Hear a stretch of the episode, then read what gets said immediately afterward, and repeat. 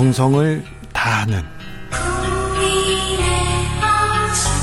국민의 방송.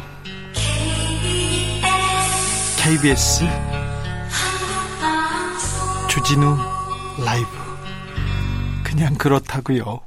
이슈 티키타카 이어가겠습니다. 0785 나 잘못 살았어 잘못 살았어 국민의힘에서는 9억이 고가가 아니라고 하는데 전 2억짜리 판잣집에 살아요. 아유 그런 건 아니죠. 음. 네 돈이 많다고 잘 살고 돈이 좀 없다고 못 살고 그러면 아니죠. 자 7705님 부동산 올리고요 세금도 올리고 현 정부의 실적입니다. 아 네. 아프게 받아들여야 합니다. 미스터 조님께서는 단일화는 힘들고 야권의 승리를 위해서 안철수 후보직 양보할 것 같아요. 이런 얘기도 합니다. 지금 이 시간 박영선 아, 민주당 후보가 서울시장 여권의 단일 후보로 선출됐다는 거 말씀드리고 가, 겠습니다 예상은 뭐 하셨? 밋밋하네요. 그래서 야권의 단일화가 되네 만에 협상이 지지부진 모든 게 다 뉴스가 되고 있고 지금 국회로 기자들의 눈이 향해 있는데 예. 지금 뭐 어려워 보인다는 의견도 있지만 그래서 더 흥행이 되는 게 아닌가라는 생각도 갖고 있습니다. 그런데요, 네. 안철수 오세훈 두 후보 간의 단일화가 막판에 지금 음. 막판에 조금 굉장히 기싸움이 거칠어졌습니다. 처음에는 괜찮다가 지금 뭐 상황이 있다, 여상황이 있다, 뭐 계속 얘기하지 않습니까? 그렇죠. 그렇죠? 어, 왜? 그럴 수밖에 없는 게 지지율 때문에 그렇다니까요. 예? 그전에는 사실은 안철수 대표가 아, 상당히 앞서가고 있었잖아요. 네. 그 전에 지지율로 보면. 그래서 당시 여유가 있었어요, 사실은. 그래서 빨리 하자고 계속 얘기를 하다가 지난번 이제 지지율 보면 전체적으로 이제 완전히 판이 바뀌었지 않습니까? 오세훈 후보의 지지율이 끌어올려지고, 혹은 뭐 심지어는 3자 대결에서도 오차범위 내이긴 합니다만 1위를 한 것으로 나타나고 이런 증상이 나타나니까 안철수 후보 입장에서는 이제 원이 다급해질 수밖에 없어요. 시간을 더 끌어야 되는 상황이 된 거죠. 반대 역전이 됐다고 제가 말씀드리는 겁니다. 그러니까 본인 입장에서는 빨리 해서 결정을 내릴 수 있었던 상황에서 야권 단일 후보, 아, 국민의힘에서 단일 후보가 나오게 됐고 그 단일 후보 때문에 일단 결집하면서 지지율이 올라가다 보니까 본인이 더 이제 조급해진 상황이 됐어요. 그럼 시간을 좀 끌어서 이걸 반전시키려는 기회를 가지려고 할 것이고 네. 오세훈 후보에게 아킬레스건이라고 할 수 있는 내곡동 땅 문제가 이슈화돼서 그걸 통해서 본인의 지지율이 올라가는 상황 을 예측하고 좀 더 시간을 끌려는 의도가 있지 않나 하는 생각이 든다는 거죠. 그래서 저는 단일화에서 안철수 후보가 양보하는 일이 거의 없지 않을까 하는 생각이 든다는 겁니다. 단일화의 막판 변수로 내곡동 땅 문제가 땅 문제가 문제가 영향을 미칠 것이라는 그, 그 생각하는 음. 사람들이 많습니다. 아, 그런가요? 어저께 토론회를 보셨으면 아마 명쾌하게 해명이 됐을 거라고 생각하는데. 예. 예, 제가 얘기 간단하게 드릴게요. 네. 1분만 시간 주십시오. 네. 이게 내곡동 땅 문제에 대해서 특히 이 부동산 투기 등을 얘기를 하게 되는데 투기가 되려면 일단 산 시점들이 굉장히 중요하지 않습니까? 1970년 그 옛날 옛날 강남이 개발되기 전에 상속받았던 거라 매입 시점에 문제가 없죠. 두 번째는 그럼 시장의 권한을 활용해서 여기에 영향력을 행사했느냐가 두 번째인데 네. 어저께 토론회에서 오세훈 시장이 자신 있게 얘기합니다. 네. 주택국장 정결상이고 내가 시장 시절에 나의 영향력을 행사했다는 사람이 있으면 어느 누구든 나와서 양심 선언해라. 네. 이렇게까지 자신 있게 얘기할 수 있을까요? 세 번째, 그럼 이 어, 부동산으로 인해서 이득을 얻어야 되는데 그 이득을 얻은 게 있냐? 당시 수용당하는 상태 속에서 받았던 보상 금액이 평균 가액보다 아래를 밑돌고 있었고 제가 시장이라서 만약 그 상황에서 이득을 보고 싶으면은 내 땅 빼고 개발할 겁니다. 지금 만약 그 땅 빼고 거기를 개발했으면 거기가 수백억 대의 자산 차익이 났을 거예요. 아예 몰랐다고 하지 않습니까? 본인은 네. 그 정도로 관심이 없었다는 건데, 네. 네. 그리고 그 땅의 위치를 보면은 네. 이 땅을 만약에 빼고 개발한다 그러면 개발 자체가 불가능한 거예요. 그러니까 그 당시에서는 나의 땅에 대한 내용들의 이해관계를 아, 분명히 배제할 수밖에 없었던 상황이기 때문에 이걸 가지고 특혜를 받는 이득을 받는 부동산 투기를 얘기하는 것은 명백한 허위 사실에 가깝다고 저는 얘기합니다. 명백한 허위 사실, 허위 사실이다. 음. 오세훈 후보는 명쾌하게 해명했다. 아, 전혀 자, 전혀 그렇지 않습니다. 어제 그 토론회 끝나고 KBS가 보도를 했어요. 보도한 내용을 좀 종합해서 말씀을 드리면 이렇습니다. 일단 법이 바뀝니다. 이게 보금자리 주택으로 바뀌잖아요. 처음에는 국민 임대주택이었어요. 그 주택으로 처음에 서울시에서 추진을 했었어요. 거기에 이제 본인이 했던 말이 잘못된 거 본인이 인정했죠. 그러니까 노무현 정부 때 결정된 사안이란 노무현 정부 때 결정 안 됐어요. 이명박 정부 때 결정된 사안이에요. 그건 본인이 해명했잖아요. 잘못했다고. 이명박 시장 때. 네, 이명 시장 때. 어쨌든 그러니까 노무현 정부 때 하지 않은 걸 노무현 정부 때 했다고 하면서 마치 그때부터 아무 문제 없이 진행된 것처럼 얘기를 했는데 그렇지 않았다는 걸 본인도 시인했고. 그 다음에 이제 보금자리 주택으로 바뀌었어요, 법이. 이명박 대통령이 당선되고 나서 취임하고 다음 한 1년 있다가 보금자리 주택으로 법을 바꿉니다. 보금자리 주택법에 보면 뭐가 바뀌냐면요. 국민 임대주택에서 보금자리 주택으로 바뀌면 첫째는 환경부의 의견을 들을 필요가 없어요. 그 전에 계속 어어 그 서울시에서 내곡동 땅을 개발해 달라고 요청했는데 안 된 이유가 뭐냐면 결국은 그 땅을 환경부 반대하죠. 서초구 반대하죠. 시민사회 반대하죠. 반대하면서 허가를 안 내준 거예요. 그래서 환경부에 나중에 뭐라고 얘기하면 땅을 반으로 줄이라 그랬어요. 개발하는 땅의 크기를. 그래서 안 하고 있던 거를 보금자리 주택 되면서 땅을 더 많이 개발하도록 허가가 났어요. 그러니까 할수 있는 범위가 됐고 두 번째 환경보건 안 들어도 되고 그 다음에 개발 기간이 훨씬 짧아졌어요. 또 하나 이익을 안 얻었다고 하는데 이익을 얻었다고 얘기할 수밖에 없는 그린벨트가 풀리는 거예요. 그 땅이 원래 그린벨트였어요. 만약 개발적으로 개발이 안 된다고 하면 그린벨트 묶여가지고 개발 자체가 안 돼요. 그 땅 혹시 가보셨어요? 네, 아니, 가보진 않았어요. 현장을 한번 가보시면 그러니까, 그 땅에 대해서 아니라, 그렇게 얘기할 수가 없습니다. 아니, 제가 서초에서 그 당시 개발이 있었던 2010년부터 2014년까지 지방원을 지냈기 때문에 서초 내곡동의 구석구석을 너무 잘 아는데 저도 그린벨트 그 저도 그 동네 땅, 아, 잘알죠. 네. 여기가 그런 그린벨트를 얘기할 수 있는 공간이 아니기 그러니까 때문에 그 당시 네네. 그린벨트로 몇 개 여기서 만약 만약에 예를 들어서 음. 그런 이슈대로 간다면 수용을 당하는 사람들이 가갖고서 내 땅을 제발 좀 수용해달라고 이득을 봐야 되는 건데 내곡동 같은 경우에는 여기에 대해서 내 땅을 수용하기를 원치 않는 사람들이 너무 많은 겁니다. 아니 그러니까요. 네. 일단 그 당시에는 음. 그린벨트로 묶여 있었던 아니, 땅이고 이 땅에 대해서 예를 들어서 수용을 당했으면 이득을 보고 해달라고 해야 되는데 그렇지 않아요. 그린벨트로 묶였던 음. 땅을 개발되면서 음. 풀려서 땅값이 오른 건 분명한 사실이에요. 자, 그, 걸 그, 부인할 수는 없는 거니까. 여기서 잠깐 쉬었다 음, 음, 네. 가겠습니다. 네. 36억 5천만 원 이것 특혜다 아니다 이렇게 네. 얘기하는데 어, 이 내용은 앞으로 여야 후보들 간의 검증 과정에서 다뤄집니다. 시민들이 판단해 주실 겁니다. 그러니까 넘어가자고요. 음, 네. 1798님께서는 이런 의견도 주셨어요. 남자는 처가 재산에 관심 없습니다. 오세훈 후보가 기억 음. 못할 수 있습니다. 이렇게 얘기합니다. 네, 자 박영선 후보가 여권 단일 후보로 어, 자 올라왔습니다. 자 네. 김병민 의원 뭐 예상하고 준비한 음. 준비한 뭐 뭐가 있습니까? 근데 박영선 후보 입장에서는 참 걱정과 고심이 클 것 같아요. 네. 그러니까 이 선거에 나간 후보 입장에서는 하루하루 뉴스에 나오는 게 이제 중요하거든요. 네. 근데 지금 야권 후보 같은 경우는 좋든 싫든 단일화 이슈 때문에 모든 언론에 관심이 가 있는데 박영선 후보 입장에서는 저도 뉴스를 많이 검색하는데 많은 뉴스들이 안 나옵니다. 그러니까 뭔가 네거티브성 공방이나 이런 내용들 아니면 잘 내용들이 안 잡히기 때문에 하루빨리 우리 후보가 정해져서 박영선 후보와 1대1 구도가 형성될 때 아마 본인의 시장을 관련된 내용들을 제대로 얘기할 수 있겠다라는 생각이 들 텐데 오늘 오전에 굉장히 중요한 일이 하나 있었죠.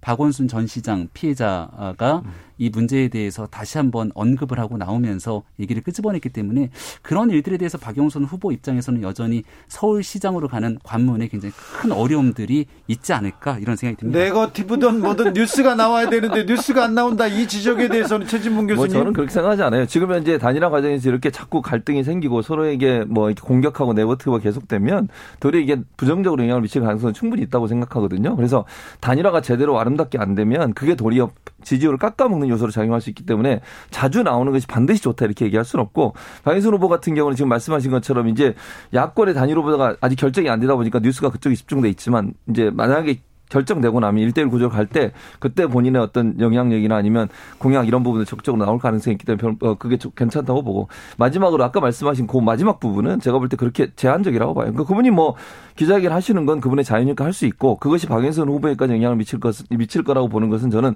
제한적일 거라고 보는 게 더 맞다고 봅니다. 19일 후보 네. 등록 전까지 단일화, 단일화는 가능하다고 보십니까? 뭐 100%라고 단언하기는 어렵습니다. 음. 하지만 가려고 하는 후보 간의 의지가 매우 투철하기 때문에 저는 될 가능성이 지금으로서는 훨씬 더 높다고 봅니다. 네. 자. 그런데 부산으로 좀 가볼까요? 네. 부산은 박형준 후보의 어, 지지율이 뭐 그 견고하게 음. 견고하게 여당을 앞서고 있습니다. 그런데 네. 최근에 어, 박형준 후보에 대한 여러 뉴스가 나오고 있습니다. 이 부분에 대해서는 어떻게 보고 계십니까? 박형준 후보가 정말 우세한 후보긴 후보인가 보다라는 생각이 많이 듭니다. 아하. 앞서가는 후보에 대해서 정책 공방 여러 가지를 하다 하다 하다 안 될 때 마지막 쓰는 게 네거티브 마타도거든요. 관련된 의혹들이나 뭔가 문제를 제기할 수 있으면 숱한 시간들이 있었을 텐데 선거 목전에 딱 두고 터트리려고 하는 여러 가지 시도들 우리가 참 많이 봐왔던 예전에 김대업 병풍 의혹 이런 일들이 기시감처럼 스쳐 지나가고요. 빅데이터 분석하시는 분들은 이 빅데이터에서 더불어 민주당이 얘기하고 있는 얘기 속에서 부산의 가덕도에 대한 발언이 언제부터 사라지지 않았는가 이걸 좀 분석해 봤으면 좋겠습니다. 네, 한때 가덕도에 음. 완전히 올인했던 더불어민주당 정권인데 어느 순간부터 그럼에도 불구하고 여론이 변동이 없으니까 이제는 후보에 대한 마타도 네거티브 인신공격으로 가고 있거든요. 이런 선거 바람직하지 않고 정책 선거하시기 바랍니다. 최지봉 교수님. 예, 마타도나 인신공격은 아니고요. 의혹을 제기하는 거예요. 예를 들면 지금 오늘도 아까 우리가 들어오기 전에 인터뷰하신 그 교수님의 의혹도 저는 충분히 파헤쳐 봐야 한다고 생각해요. 그게 사실인지 아닌지. 그다음에 그 환경부 관련해서 그 블랙리스트 국정원에 어 만들어 달라고 요청했다라고 지금 보도가 나오고 있잖아요. 네. 그리고 거기에 피해를 당한 분들이 고소도 한 상태예요, 지금.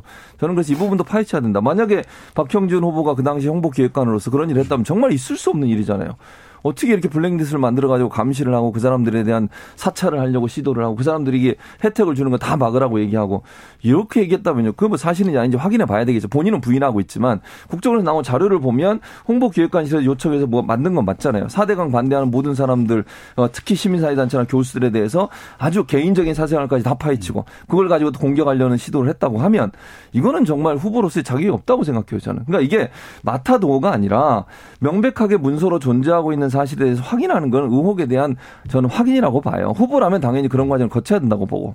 제가 한마디 꼭 드리고 싶은 건 아주 좋은 기회가 열렸습니다. 어떤 기회가요? 선거 때만 되면 이런 일들이 비일비재하게 벌어지잖아요. 근데 선거가 끝나고 나서 당선되거나 아닌 말고식으로 지나갈 수 있지 않습니까? 근데 이번 선거는 딱 1년짜리 임기를 갖고 있는 선거입니다. 지금 숱한 의혹 제기를 하고 있잖아요.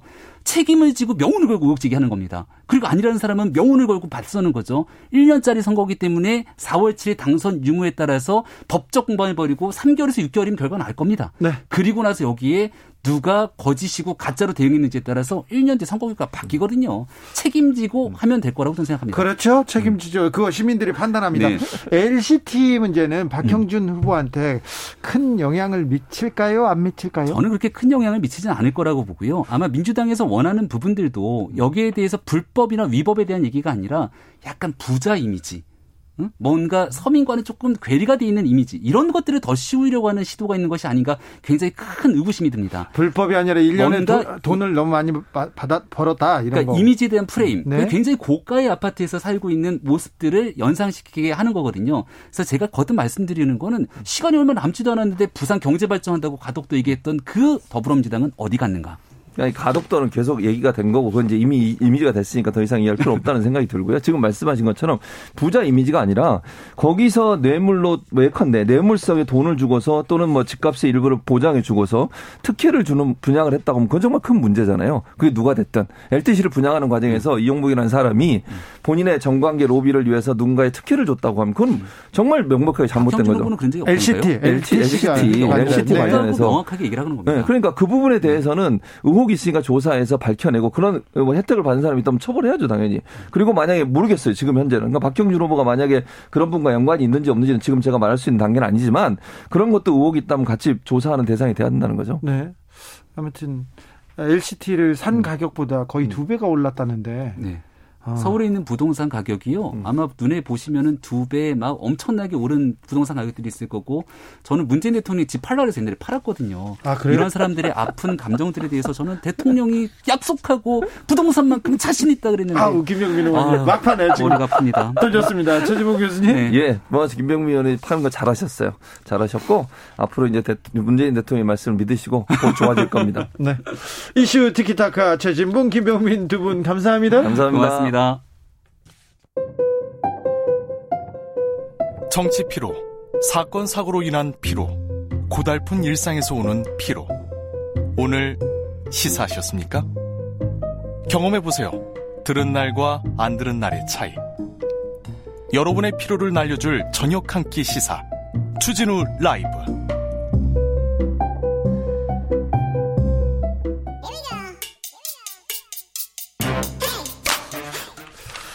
뉴스를 향한 진지한 고민 기자들의 수다 라이브 기자실을 찾은 오늘의 기자는 KBS 김비치라 기자입니다. 안녕하세요. 네, 안녕하세요. 오늘 이야기 나누기 전에 제가 잠시 전할 말씀이 있습니다. 어제 시사인 김은지 기자하고 이 코너에서 고 정유엽 군 아버지 사연 전해드렸습니다. 관련 내용 중에서 영남대 학교 병원 내용이 약간 조금 정확하지 않은 것 같아서 다시 한번 정리합니다. 영남대 병원에 따르면 고 정유엽 군의 정유엽 군이 경산에서 중앙병원에서 고열로 입원을 거부당했습니다. 그리고 이미 중환자 상태에서 영남대 병원에 입원을 했고요. 병원 측은 정유엽 군의 고열 때문에 코로나 검사를 시행할 수밖에 없었다고 합니다. 검사만 13번 받았다는 건데 어, 검체가 13번이고요. 실제 검사는 7회 정도 이루어졌다고 합니다. 영남대에서 다 이루어진 것은 아니고요. 영남대 병원이 정유엽 군을 사망케 사망에 이르게 한 것으로 오해될 소지가 있어서 이 부분 좀 바로 잡습니다. 영남대 병원 쪽에서 요청을 해서 이 영남대 병원 쪽의 입장 반영한다는 거 알려드리겠습니다. 음, 자, 야권 서울시장 후보 단일화 지금 어떻게 되고 있습니까? 네, 일단 오늘이 이제 단일화의 날로 이제 얘기가 될 걸로 좀 나왔었죠. 민주당에선 단일화 후보가 결정됐고요. 네, 그렇죠. 지금 야권이 어떻게 될 건가가 관건인데요. 네. 예정대로라면 오늘 내일에 여론조사를 해서 모레 확인했죠. 이제 후보 등록 마감일 전에 단일화 후보를 발표한다였는데 오늘 벌써 오후 6시잖아요. 네. 아직 여론조사 시작 안 했습니다. 네. 아무래도 오늘 시작하는 건 이제 물 건너갔다고 봐야 될 것 같습니다. 그러네요. 아무래도 이제 우리가 여론조사를 할 때 단어가 그렇게 중요할까 싶지만 그 단어 하나로 정말 그 피가 피가 마르게 싸웁니다. 지금 그러고 있죠? 그리고 아무래도 지금 또 LH 사태로 여권의 지지율이 조금 낮아진 상태에서 야권 후보들 간의 셈법이 점점 더 나, 나에게 유리한 쪽으로 와야겠다라고 얘기를 하다 보니까 네. 역시 관건이었던 협, 그 여론조사 문구를 놓고서는 자, 이견이 좁히지 않고 있습니다. 문구 어떤 단어를 가지고 싸우고 있습니까? 오세훈 후보 측은 후보 적합도를 묻자 안철수 네. 후보 측은 경쟁력을 따져야 한다라는 입장인데요. 네. 여기에 더해서 오늘 오전에 오세훈 후보가 밝힌 게 안 후보 측에서 자꾸 박영선 대 오세훈, 박영선 대 안철수처럼 특정하는 방식을 새롭게 들고 나온다라면서 불편한 심기를 드러냈습니다. 네. 적합도로 따지면 오세훈 후보가 좀 유리한가요? 경쟁력 따지면 안철수 후보가 좀 유리한가요? 아무래도 가장 지금 거대 야당의 후보이기 때문에 네. 지금 오 후보 측에서는 국민의힘에서 후보가 나와야 범야권이라고 할 수 있다라는 것이고 네. 안철수 후보는 나의 독자적인 경쟁력으로 야권을 통합해야 한다는 다른 얘기이기 때문에 아무래도 대치가 계속되고 있습니다. 그리고 전화, 유선전화, 무선전화 비율 놓고 지금 계속해서 이 부분도 정말 엄청나게 싸우고 있다면서요?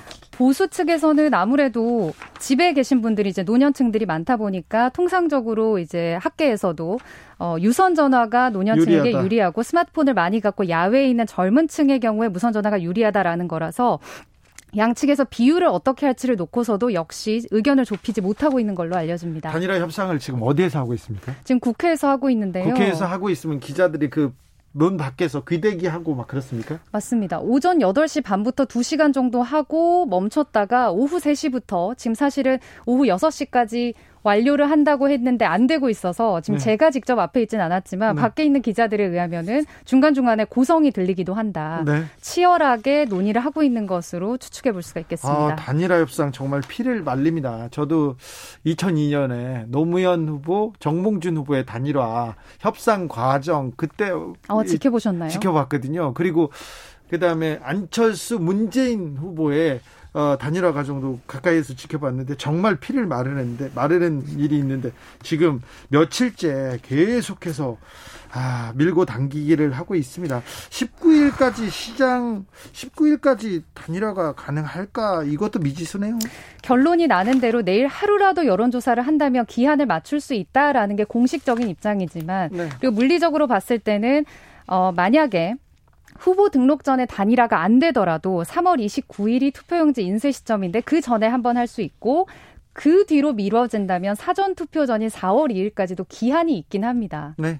가장 좋은 거는 후보 이름을 범야권 단일화로 한 명을 내는 것이지만 안 된다면 열려 있기 때문에 오늘 김종인 비대위원장 같은 경우는 급할 필요 없다 얘기를 또 하기도 했거든요. 자, 그런데 안철수 김종인 간의 또 기싸움과 비대 그그 그, 그 갈등이 심합니다. 그래서 단일화가 안 될 수도 있다 이렇게 얘기하는 사람들도 많아요. 여론조사 전문가들은 단일화 쉽지 않다 이렇게 얘기하는데 그런데 어, 현장 기자들은 단일화가 될 것으로 봅니까? 안 될 것으로 봅니까? 어, 의견은 분분하게 엇갈리지만 공식적으로는 어떻게 해서든지 간에 야권의 단일화된 후보를 낼 것이고 아직 기한이 남았다라고 보는 게 양측의 입장이기 때문에 섣불리 판단하기는 정말 어려운 그런 시점인 것 같습니다. 정치는 언제든지 변할 수 있기 때문에요. 3824님께서 국민의힘 장재현 의원 페이스북 글처럼 가위바위보로 정하라고 하시죠. 이거 되게 민주적입니다. 사실은 민주적인데 너무 큰 그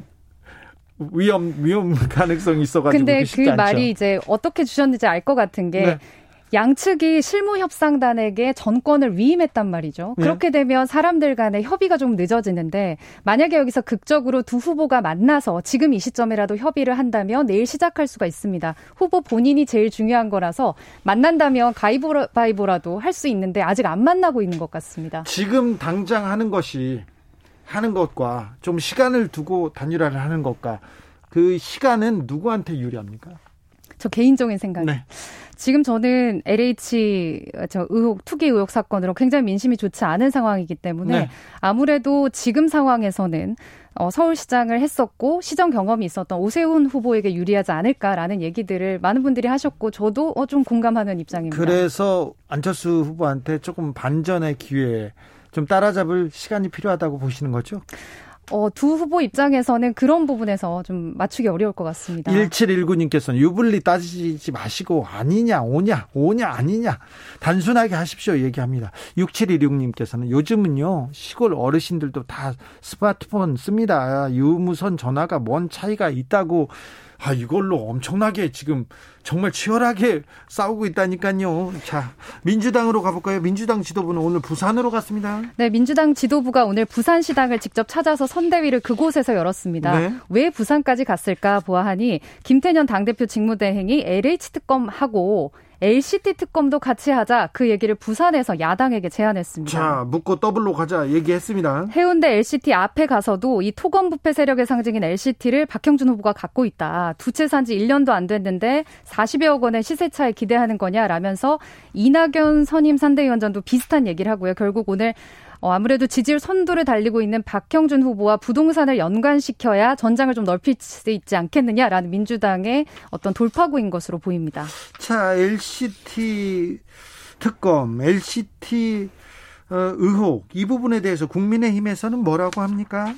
국민의힘 차원에서는 아니 특검을 그렇게 콕 집어서 하는 거는 선거용이다라면서 이 LCT 특검에 대해서는 일단 선을 그었습니다. 지금 이 특검에 대해서도 하기로는 했지만 구체적인 것들이 전혀 협의가 안 된 상황이거든요. 선거 앞두고 팽팽한 기싸움이 느껴지는 상황입니다. 네. 어, 일단 네거티브다 하고 선을 그냥 긋는 것 같아요. 국민의힘에서는. 음, 어, 저 LCT에서 LCT에서 40여억 원의 시세 차익을 얻었다 이런 부분에 대해서 박형준 후보도 입장을 밝혔어요. 네, 박 후보 본인이 오늘 SNS에 글을 올렸습니다. 좀 더 서민적 모습을 못 보여드려서 송구스럽다. 그렇지만 지난해 4월에 정상적인 매매로 구입을 했고 분명히 말씀드릴 건 아파트 사는데 어떤 불법이나 비리 특혜도 없었다. 민주당이 네거티브 흑색 선전을 하고 있고 수준 높은 부산 시민을 우습게 보는 것이라고 맞받았습니다. 네. 아, 반응은 어때요? 어, 방금도 이제 두 분이 얘기를 하고 가셨잖아요. 네. 부동산 문제가 워낙에 심각하긴 하지만 정상적인 매매에 대해서까지 얘기를 하는 부분에 대해서는 뭐 박형준 후보의 얘기도 일리가 있다고 봅니다. 아, 그래요?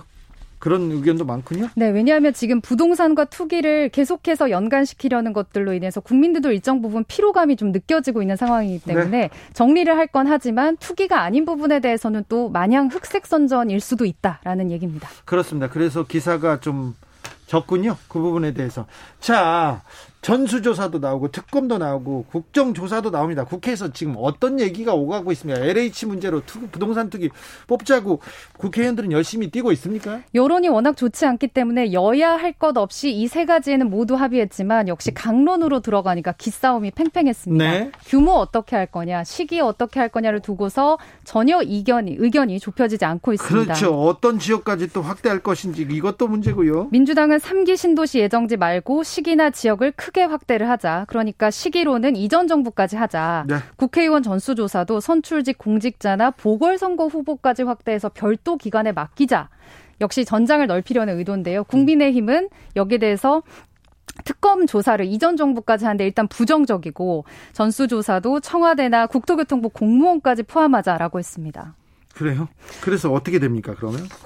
지금 보시면 아시겠지만 구체적인 시기도 전혀 맞지 않고요. 그다음에 어떤 대상 할지도 의견이 다릅니다. 네. 결국 선거 전에 결론이 날 리는 없다는 거죠. 마이크가 꺼졌을 때 김병민 의원께서 얘기를 했는데 아, 특검 가고 국정조사 가면 선거 끝나고 내년 대선까지 부동산 특유의 부동산 이슈로 선거를 치를 텐데 왜 민주당이 그렇게 했을까요? 그러면서 어, 웃음을 숨기지 못하더라고요.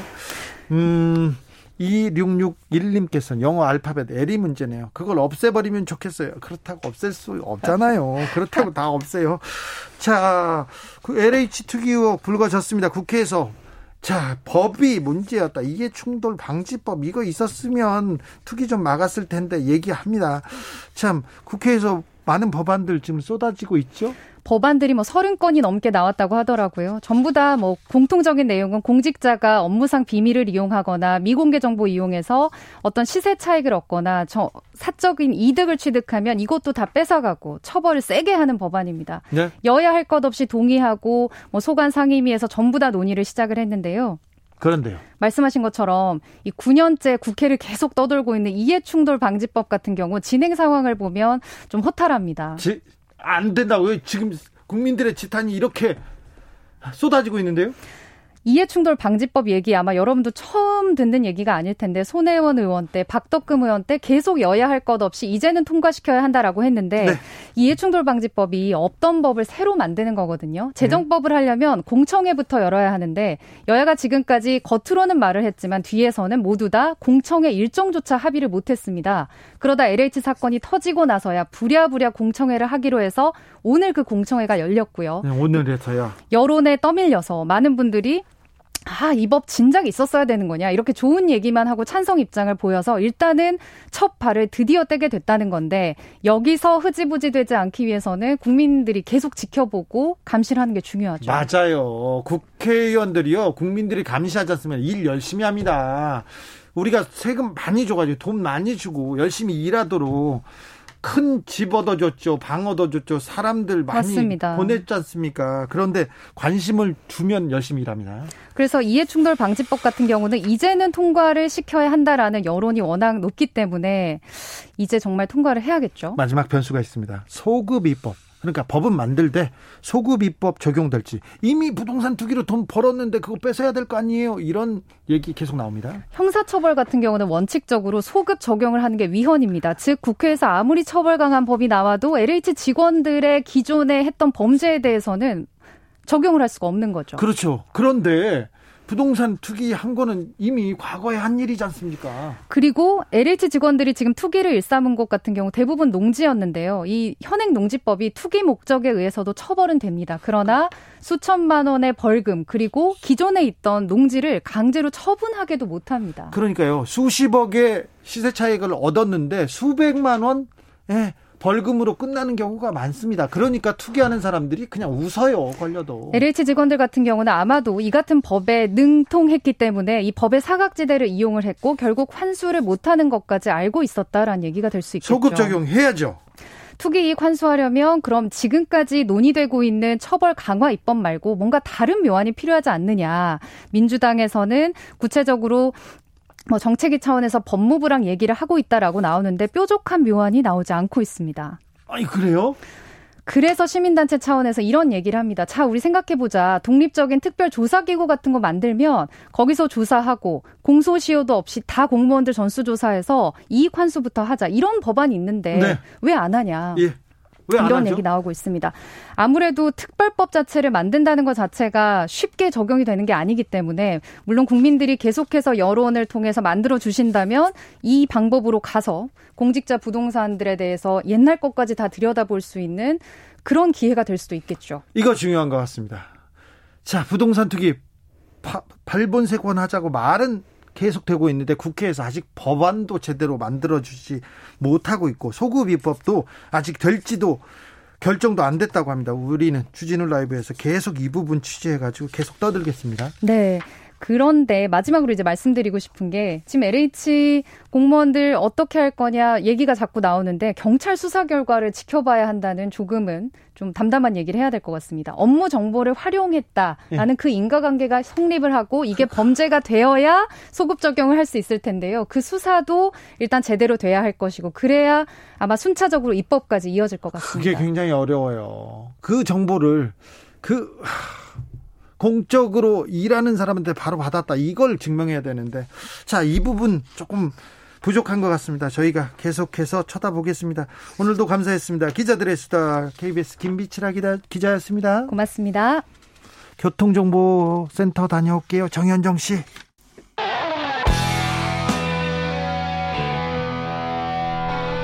스치기만 해도 똑똑해진다. 드라이브 스루 시사 주진우 라이브.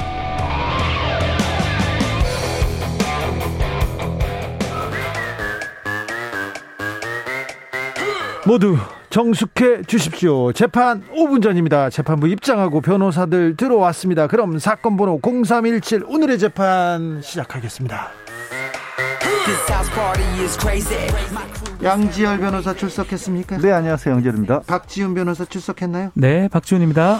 어, 네, 다정하게 인사하네요. 네, 박지훈입니다. 네, 재판 잘 치러봅시다. 네. 자, 박범계 법무부 장관이 한명숙 전 총리 사건에 대해서 수사 지휘권 발동했습니다. 양지열 변호사님. 네. 지금 뭐 기록을 다 본인이 검토를 하고 발동을 한 것이고요. 네. 어, 사실 이제 여러 번 이 자리에서도 말씀을 드렸었지만 한명숙 전 총리와 관련돼서 어떤 의혹이 제기가 됐냐면 한 전 총리에게 돈을 줬다라는 진술을 원래 했던 사람이 네. 나는 준 사실이 없다라고 번복을 했어요 재판에서 법정에서요. 법정에서 그러니까 1심에서 그래서 무죄가 나왔거든요. 네. 그런데 지금 의혹이 나온 건 항소심에 가서 검찰에서 증인들을 불러내는데 네. 그 처음에 처음에 돈을 줬다라고 얘기했던 사람이 구치소 안에 갇혀 있는 동안에 주변 사람들에게 아 나 한 전 총리에게 돈 준 거 맞다라는 식으로 얘기를 했다. 그 사람들을 증인으로 검찰에서 불러냈던 겁니다. 그런데 지금 의혹은 뭐냐?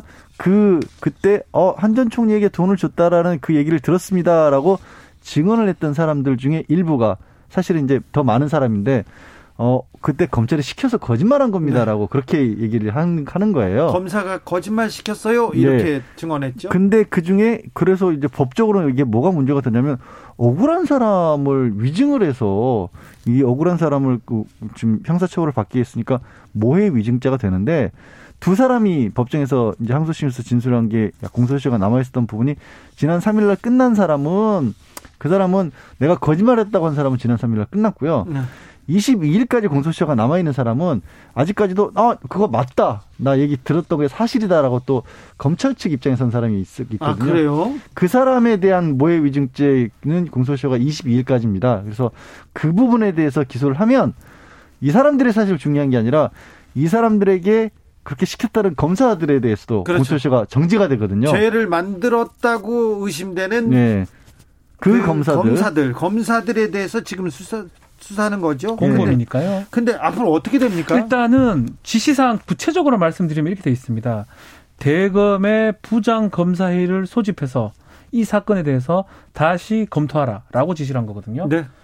부장들이 다 나와야 됩니다. 조난관 차장을 비롯해서 차, 법무 차, 어, 검찰 차장 비, 비롯해서 다 나와서 대검 간부들이 다 나와서 다 나와야 돼, 다 나와야 네. 됩니다. 뭐 감찰 부장이라든지 뭐 반부패 부장이라든지 다 나와야 되고 문제는 감찰 부장 또 감찰 3과장 임은정 감찰정책연구관 세 사람이 지금 가는 게 중요할 것 같아요. 예. 왜냐하면 이 세 사람이 결제 라인에 있었는데 감찰 3과장은 무혐의가 된다고 얘기를 했고요. 예. 임은정 감찰정책연구관하고 그 한동수 감찰부장은 이게 공소할 수 있다, 기소 제기할 공소 제기할 수 있다라고 했는데 결제 라인을 뛰어넘고 가버렸던 거거든요. 네. 감찰 3과장이 그래서 세 사람의 설명이나 의견을 다 듣고 어, 대검의 부장 검사들이 판단을 하라라고 구체적으로 지시를 한 것입니다. 사실 이문정 감찰연구원 같은 경우에는 공소장을 다 써놨어요. 그러니까 재판에 넘길 수준이 된다라고 본인이 판단을 하고 예. 그리고 공소장을 써놓은 이유도 뭐냐면 수사권이 주어지면 수사권이 주어지자마자 윤석열 전 총장이 자신을 수사권을 다시 뺏으려고 할 것이기 때문에 미리 그 부분을 결재를 맡으려고 준비를 해놨던 상황이었는데 이제 임검사의 주장이지만 그걸 올리기도 전에 결재 맞기도 전에 수사권을 다시 박탈해 버렸다는 게 임검사 주장이거든요. 그래서 지금 아, 박 변호사 얘기한 것처럼 이미 한쪽에서는 준비가 돼 있는 상황이고 한쪽에서는 그 준비돼 있는 상황을 아예 무시하고 그걸 다 무혐의 처분을 했던 사람들이 다시 대검 부장위에서 나와서 나는 왜 이 사람을 재판을 이 사람 이걸 재판에 넘겨야 된다라고 본, 본다라고 하는 얘기를 하고 쪽은 한쪽은 그건 볼 필요가 없다라고 주장하는 게 대검 부장회의에서 다퉈질 겁니다. 그렇죠. 이제 아, 참 이런 모습도 참 어색합니다. 처음 보는 모습이긴 한데 이제 부장들이 심의를 하면서 그러니까 심의를 하는 거니까 단순 투표를 하는 게 아니에요. 예. 질문도 있을 거고 한동수 감찰부장도 얘기를 할 거고요. 네. 또 그리고 감찰 3과장 이 사람 이름 말하지 않겠습니다. 허정수입니다. 하여튼 네. 감찰 3과장도 얘기를 할 거고 이문정도 검사도 얘기를 할 거고 그 과정에서 문답이 오갈 겁니다. 네. 그러면 사실은 구체적인 어떤 사안에 많이 접근할 수 있을 것 같아요. 네. 근데 저는요 이게 그 검찰에서 이렇게까지 다퉈지는 것도 사실 저는 좀 이상하다고 봐요. 물론 검찰 내에서도 확신이 어느 정도 있을 때에 기소를 하는 게 맞죠 원칙이지만 사안의 성격 자체가 어마어마한 사건인 거잖아요. 의혹이. 네. 그러면 법정에서 다투지는 게 그렇죠. 맞아요. 제, 법, 검찰 내에서 검차가 검사가 잘못했다는 의혹이 제기가 되는데 검사가 기소도 안 해버린다? 아니 검사들이 보통 이런 말 잘하지 않습니까?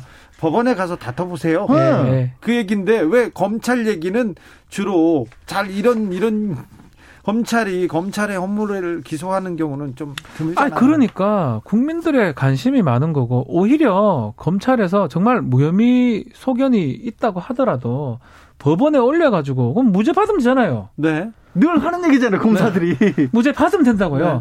근데 그것을 귀엽고 귀엽고 그 많은 양의 기록을 하루 만에 검토를 해서 무혐의다라고 결정을 했는데 뭐 또 하루 만에 본다고 하니까 박봉계 장관도 하루 만에 본 것 같아요. 검, 6천 페이지 봤다고 합니다. 네.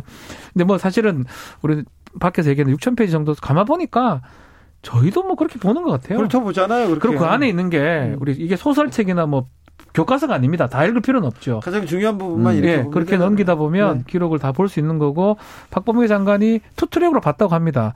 이 과정도 봤을 거고 또 이 결론을 내는 것도 문제가 있는지 두 개 다 아마 좀 봤지 않을까 생각이 듭니다. 자, 법무부 장관의 검찰 지휘권이라 이게 또 검찰에 큰 파장을 몰고 올 텐데요. 앞으로 어떻게 됩니까? 아니 근데 아... 박봉계 장관요 지난번에 이제 사실 이문정 검사 에게 수사권 줄 때도 그랬는데 뭐 논란의 소지가 있을 거라고 생각하는 거를 싹 피해서 절묘하게 이렇게 뭔가 행사하시는 네. 그런 특이한 능력이 있으신 아, 것 같아요. 그러면 잘. 어, 왜냐면 저도 이거 수사 지역권 행사해서라도 법원의 판단을 받아야 되는 게 아니냐라는 생각을 하면서도 대검 부장회의를 소집하려고 생각을 못했어요. 저도요. 네. 대검 부장회의를 소집해 버리면 뭐가 있냐면 어쨌든 대검 검찰이 결정하는 거예요. 그렇죠. 일방적인 결정이 아닌 거예요. 지금 법무부 장관이 자 대검한테 공을 넘겼어요. 네. 그리고 대검 입장에서는 이 박 변호사 아까 잘 설명했다시피 양쪽에 그러니까 사건을 잘하는 사람이 나와서 설명을 하면 그냥 기각은 못 시켜요. 그걸 못 지킵니다. 거기서 설명 다 들은 다음에 심의가 돼야 되거든요. 자기들도 나름대로 음. 논리가 명확해야 되거든요. 그렇죠. 이게 박봉계 장관이 정말 묘수를 냈네요. 그래서 이제 남은 시간 얼마 없어요. 오늘 수요일이잖아요. 네. 목금 정도가 남았다고 봅니다. 뭐 공유를 할 수 있지만 그렇다면 현실적으로는 금요일까지 이제 22일이 월요일이 공소시효니까 막날도 가능은 하지만 한 금요일 정도 아니면 정말 늦을, 늦을 때는 마지막 날 아니 저 공소장은 작성이 돼 있으니까 결정만 되면 넘기는 거고. 넘기겠죠. 네. 자, 어찌 되는지 지켜보자고요. 이 주인님께서 그 사람들 수용자 진술을 고지 곧대로 신뢰할 수 있나요? 얘기합니다.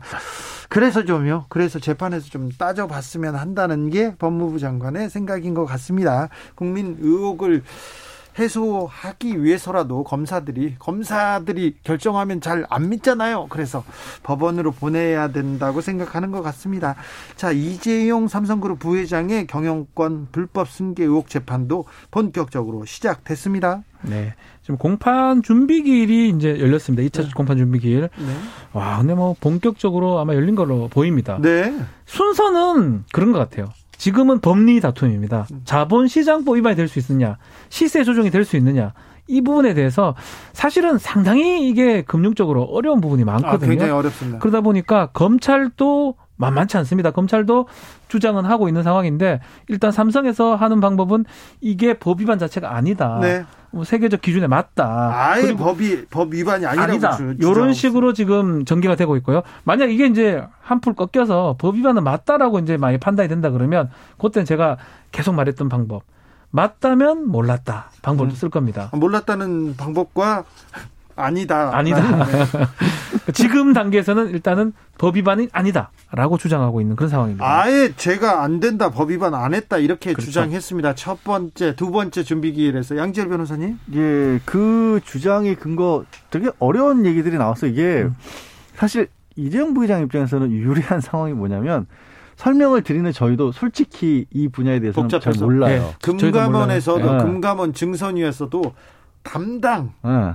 담당 직원들만 이걸 설명해낼 수 있고 옆 사람들도 어려워요. 어렵대요. 그런데 이걸 검찰에서는 수사심의위원회에서 일반인들 종교인이 왔어요. 네. 제가 상법 박사거든요. 뭐 이런 말 자랑이 아닌데 이걸 그랬어요? 공부를 한 사람 많이 했다고 하는데도 잘 이해하기가 어렵습니다. 아니 뭐, 네.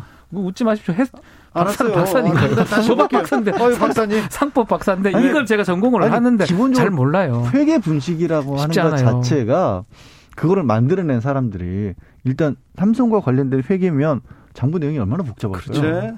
그리고 저, 저 사실 숫자 울렁증이 있거든요. 저 같은 사람들은 이게 몇 장 넘기다 보면 머릿속에서 꼬여요. 머리 아파, 머리 아파. 공, 공이 몇 개 없어집니다. 공이 몇 개 없어져. 요 근데 예. 그거를 장부를 조작했다라는 것을 밝혀낸다고 하는 게 게다가 삼성 측의 주장은 뭐냐면 이걸 임의로 조작한 게 아니라 기준이 다르다는 거예요. 그렇지. 지금 검찰이 주장하고 있는 기준이랑 우리 삼성이 만들어낸 이 회계 기준이 다르기 때문에 오히려 삼성 측에게 국제 기준에 더 맞다 이래 이렇게 나오니까 어렵죠. 아니 근데 국제 기준에 맞는데 여러 사람들이 감옥에 가고 재판을 받고 있습니까? 그래서 아, 그거는 이거죠. 아 그것과 뭐든 어쨌든 조사가 들어오니까 그렇죠. 막으려고 한 거다. 그것과 실제로 잘못한 건 다르다. 논리는 이래요. 처음부터 검찰은 범죄라고 해놓고 구성을 한 거다. 그렇게 보지 말고 원점으로 돌아가서 보면 다른 어떤 그 업체거든요. 어떻게 보면 삼성물산하고 네. 제일모직하고 그 평가 자체를 다 달리해야 된다라고 원점에 주장하고 있는 그런 상황입니다. 그래서 아마 이 부분까지도 논란이 꽤 많이 될 거로 생각이 듭니다. 네, 또 재밌는 것이 언론의 태도인데요. 이 수사를 한 윤석열 검찰총장이 열심히 수사한 네, 거지 않습니까? 윤석열 총장이 했는 겁니다. 열심히 네. 수사했는데 언론들이 이 부분에 대해서는 윤, 삼성에 손을 들고 있어요. 이게 제가 계속 얘기하지만 이게 서열이 순서가 있어요. 서열이 네. 제일 위에는 삼성이 있는 언론 입장에서는 네. 그 밑에 윤석열 총장님 그다음에 야당 여당 아, 제 아, 생각 네. 제 생각입니다. 생각입니다. 예. 박, 우리 박사님 성, 예. 생각이었습니다. 보수 언론이 좀 그런 느낌이 다음 있습니다. 재판으로 넘어가 볼까요? 정경심 동양대 교수의 항소심 재판도 시작됐습니다. 이번에도 공판 준비 기일이었어요. 네. 준비 기일인데도 어, 삼성에서 나왔던 거 못지않게 사실 이제 정현진 교수 측에서 이 1심에서 나온 판결 때만 해도 이렇게까지 그러니까 검찰의 손을 일방적으로 들어주려고 예상을 못했던 걸로 보여요. 예? 그 달라진 부분이 딱 변호인만 10명이 공판 준비기일에 나왔다라는 아, 거거든요. 예. 저도 약간 놀랐고요. 근데 이제 왜 그러냐면 저는 사실 이 재판 뭐 생각하시는 분에 따라서 굉장히 여러 가지로 생각하실 텐데 이거는 특히 이제 그 입시와 비리 의혹과 관련해서는 각자가 가지고 있는 입장들이 너무 많이 갈립니다. 예. 그래서 너무 많이 갈릴 수밖에 없는 게 재판에서 다퉈지는 게 과연 맞느냐라는 입장에 저는 심지어는 예, 예. 그러니까 유죄를 했던 판사의 그 어떤 심증 이거를 뒤집어야 되는데 판사가 어떤 생각을 하는지 모르잖아요.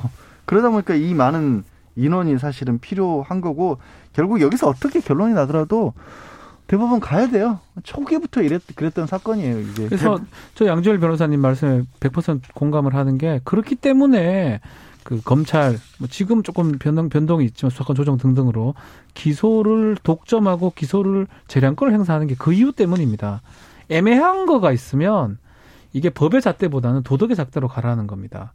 그러니까 지금 지금처럼 진영 논리가 지금 작용되는 것 같거든요. 네, 네. 요 사건 딱 그렇습니다. 네, 그렇습니다. 한쪽 뭐 한 절반 정도는 아주 진짜 나쁜 사람으로 지금 묘사가 되고 있고 또 절반 정도는 어떻게 저걸 저렇게 처벌하느냐라고 하고 있는 상황이기 때문에 이게 뭐 어떻게 진행되든지 간에 일단은 상당히 뭐 사회적으로 국가적으로도 안 좋은 것 같고 저는 그렇기 때문에 원칙적인 모습을 좀 도, 좀 도, 돌아봐야 되는데 증거 채택 부분이거든요. 증거를 채택하는 과정에서 특히 이제 입시 비리 관련해서 전체 유죄가 선고가 됐는데 그게 동양대 PC에서 다 토대로 나왔던 증거들입니다. 네. 근데 사실 그 증거 자체가 위법한 네. 증거이면 그걸 토대로 한 증거들은 사실상 좀 증거 능력 인정받기 어려운데 위법한 증거지만 그렇게 썼죠. 본인도 위법하다고 알면서 판사님이 그렇게 쓰면서 채택을 해가지고 그것을 토대로 전 범죄를 유죄를 인정을 했거든요. 그래서 그런 부분들이 좀 2심에서는 좀 부각이 되지 않을까 생각이 좀 듭니다. 위법한 증거인데 그게 2심에서는 어떻게 조금 적용이 될지 좀 따져보겠습니다. 삼성 재판에서는 위법한 증거라고 해서 무죄 무죄가 난 경우가 있었습니다. 네, 삼성전자 이사회 의장인 이상훈 의장은 무죄를 바로 받았죠. 예, 예. 자, 구미 3세 여아 사건이요. 어, 수사의 한계점이 여러 곳에서 보인다는 비판이 일고 있습니다. 어떻게 보십니까? 지금 검찰로 송치가 된 상황인 뭐 한 상황인데 네. 전혀 네. 더 이상 진전 사항은 없는 것 같습니다. 지금 조금 혹시나 모르시는 분들이 있을 것 같으니까 이 여아가 3세 여아가 사망을 했는데 그 사, 3세 여아는 백골 상태로 발견이 됐고요. 엄마라고 알고 그 사람의 DNA를 검사해 보니까 그 엄마가 친모가 아니고요. 알고 보니까 할머니. 외할머니, 아, 외할머니가 친모 DNA가 일치해가지고 지금 논란이 된 사건인데 그렇다면 외할머니가 그 당시에 아이를 낳고 엄마도 지금 아이를 낳았는데 두 아이가 바뀌어졌을 가능성도 있고요. 한 아이는 어디 갔어요? 그래서 그 문제입니다. 그한 아이가 과연 살아 있는지 아니면 살아있다면 지금 어디에 있는지 아니 그런데 어떻게 바꿔치겠는지 이런 것들을 지금 언론 보도는 너를 띄고 있는데 왜 수사의 속도가 낮지 않는 걸까요? 기, 일단 우리가 이런 종류의 사건들을 접하시면요 혼란스러운 부분들이 많아요. 굉장히 여러 가지 얘기가 나오니까 근데 네. 그게 다 범죄가 되는 건 아니거든요. 예. 그러니까 지금 원래 그 이제 사망한 아이의 친모로 밝혀진 애초에는 외할머니인 줄 알았던 음. 그 할머니, 그러니까 그 할, 외 친모가 받고 있는 혐의는 약취죄입니다. 미성년 약취죄. 미성년자 약취죄. 음. 그 유괴, 유괴범 네. 생각하시면 돼요. 음. 네. 그게 뭐냐면 어 자기 큰 딸의 원래 큰 딸이 나왔던 애는 유괴해서 어딘가에 음. 두고 자기 애를 큰 딸의 A처럼 감췄다는 건데 그 사망한 아이의 죽음에 대해서는 이 석씨, 그러니까 원래 그 언제 친모를 알린 사람에게 음. 책임을 물을 수가 없어요. 그 사람이 죽인, 죽인 건 아니니까요. 그러니까 아직까지는 아직까지는 강력 사건이 아닌 거예요. 아직까지는 몰라요. 그러니까 네. 이게 약치 그냥 아이를 유괴한 것 같아 보인다는 정도니까 더 추가적으로 뭐 신원 그러니까 공개 수사 왜 안 했냐고 또 언론에서 또 얘기를 하는데 약치죄로 공개 수사를 못 해요. 공개 수사를 못 하는데 지금 언론이 아이의 얼굴도 막 공개해 외할머니의 아, 얼굴도 이렇게 공개했습니다. 이 부분은 어떻게 봐야 됩니까? 일단 뭐 MBC 방 제가 그때 했 저도 출연하는 방송이라서 뭐 네. 말씀을 좀 드리겠습니다. 실화탐사대는 프로에서 이미 이게 보도가 됐었는데 이번에 이제 뭐 친모니 외할머니 이게 문제가 되니까 그 아이 얼굴을 공개를 직접 해버린 겁니다. 네. 이제 사실은 그런 부분이죠. 가장 아마 제작진이 걱정했던 부분이나 이런 게 아이를 알려가지고 친부를 확인해야 된다. 특히 그, 아, 지금 사진 공개된 아이가 살아있을 가능성도 배제할 수가 없습니다. 지금 좀 어려운 얘기긴 한데 DNA가 지금 외할머니하고 일치되는데 지금 사진이 공개된 그 아이는 지금 사실은 그 백골로 발견이 됐기 때문에 그 아이가 그 아이가 똑같은 사람인지 아닐 수도 있, 다는 겁니다. 네? 백골 사체로 발견이 됐기 때문에 지금 그런 여러 가지 가능성이 아직 상존해 있어요. 이 사건은 여기서 또 더 미국으로 들어가고 아니, 있습니다. 우리가 지금 봤던 그 사진의 아이가 그렇죠. 살아 있을 가능성도 있다는 아닐 거예요. 수도 있다. 왜냐하면 너무 사체가 훼손된 상태에서 발견됐기 때문에 동일성을 확인하기 어렵습니다. 확실한 거는 DNA는 외할머니와 같은 DNA라는 거예요. 그 아이는. 그렇기 때문에 그런 부분이 가장 우려서 혹시나 살아 있다면 얼굴 공개할 수밖에 없지 않느냐.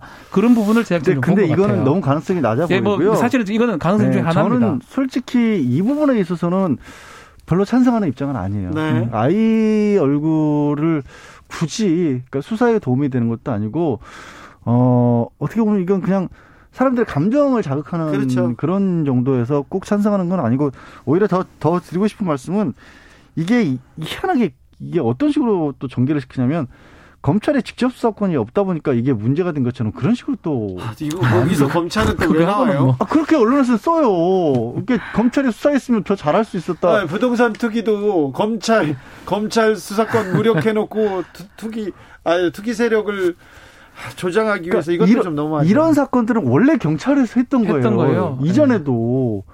달라진 거 하나도 경찰이 없어요. 더 잘했어요, 사실은. 그러니까 예, 이런 사건은. 그러니까 답답한 마음은 아는데 네. 그거를 이상하게 연결은 안 시켰으면 좋겠어요. 자, 권정환님께서 음. 외할머니가 아이를 낳았다고요. 헐. 이, 사, 이 사건 지금 들으신 분도 아 있군요. 아, 그래요? 자, 그러니까 외할머니가 40대예요. 예, 네. 오해하시면 안 돼요. 마지막 재판입니다. 음. 황우석 전 서울대 교수 상금 반환.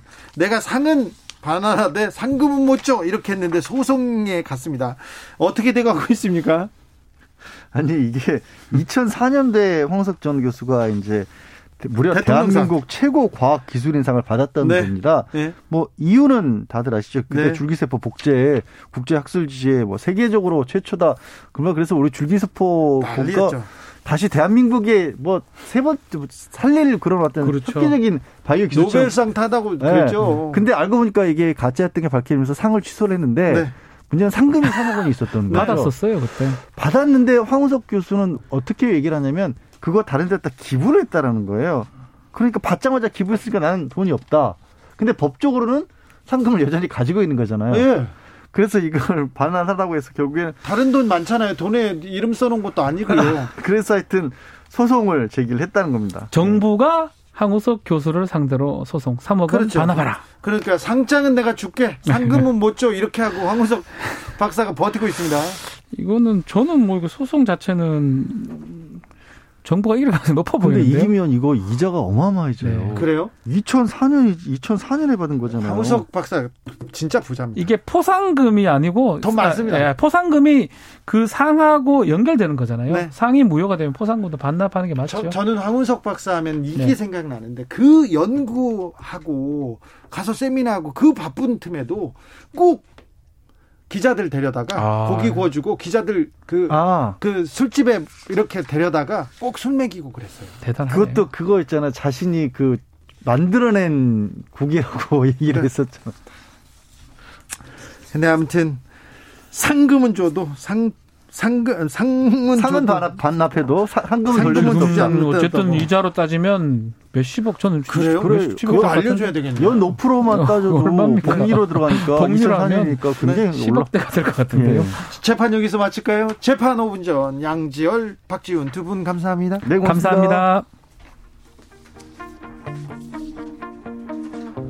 CR 티타늄 들으면서 주진우 라이브 마무리하겠습니다. 저는 내일 오후 5시 5분에 돌아옵니다. 지금까지 주진우였습니다.